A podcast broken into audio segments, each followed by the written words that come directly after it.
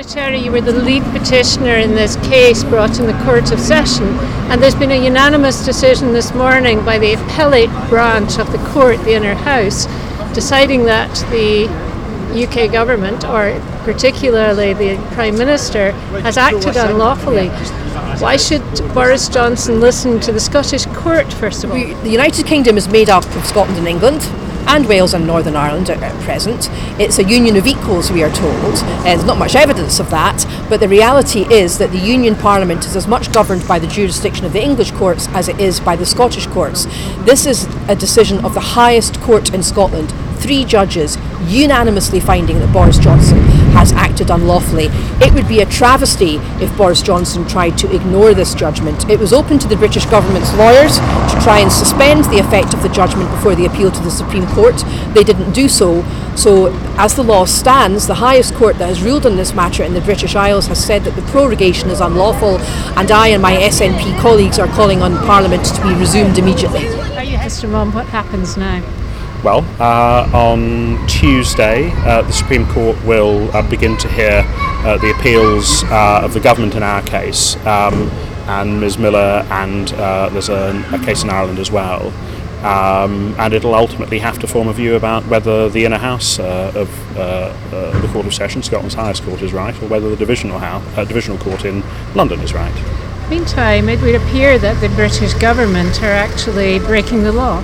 Um, well, they've given unlawful advice to Her Majesty. That's a very, very unfortunate thing for them to have done. Um, and uh, it seems to us, at least, that uh, the prorogation is over.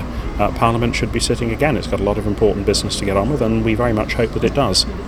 Well, I'm not going to head back to London until I hear that Parliament is being uh, resumed, but as soon as I hear that that's a likelihood, I'll be going down there to do my job of representing my constituents and protecting my constituents, the people of Edinburgh and the people of Scotland, from the disastrous economic and social consequences of a no deal Brexit. What do you think the chances are that the Prime Minister will recall Parliament? Well, this is a Prime Minister who doesn't seem to have much respect for the law. He has been openly stating that he intends to flout the Act of Parliament that was given royal assent on Monday that ordains him to look for an extension if he hasn't got a deal by the 19th of August. And already this morning, disgraceful briefings are coming out of number 10 Downing Street suggesting that this is a political decision by the Scottish judiciary. So, what I would like to say to Boris Johnson is that in Scotland, as in England, the judiciary are independent of the executive branch of government and independent of Parliament.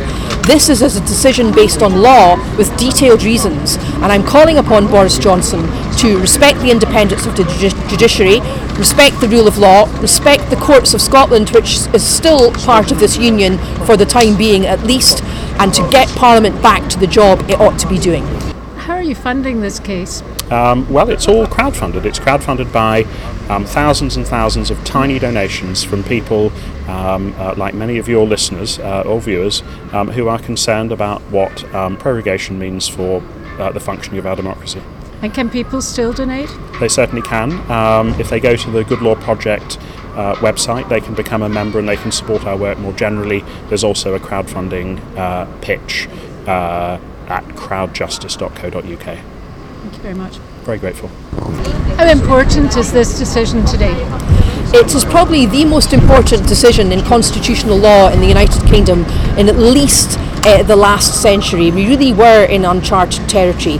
It is unheard of for a British Prime Minister to suspend Parliament because he feels it's getting in its way. That is the sort of thing that happens in fascist regimes, not in a so called democracy.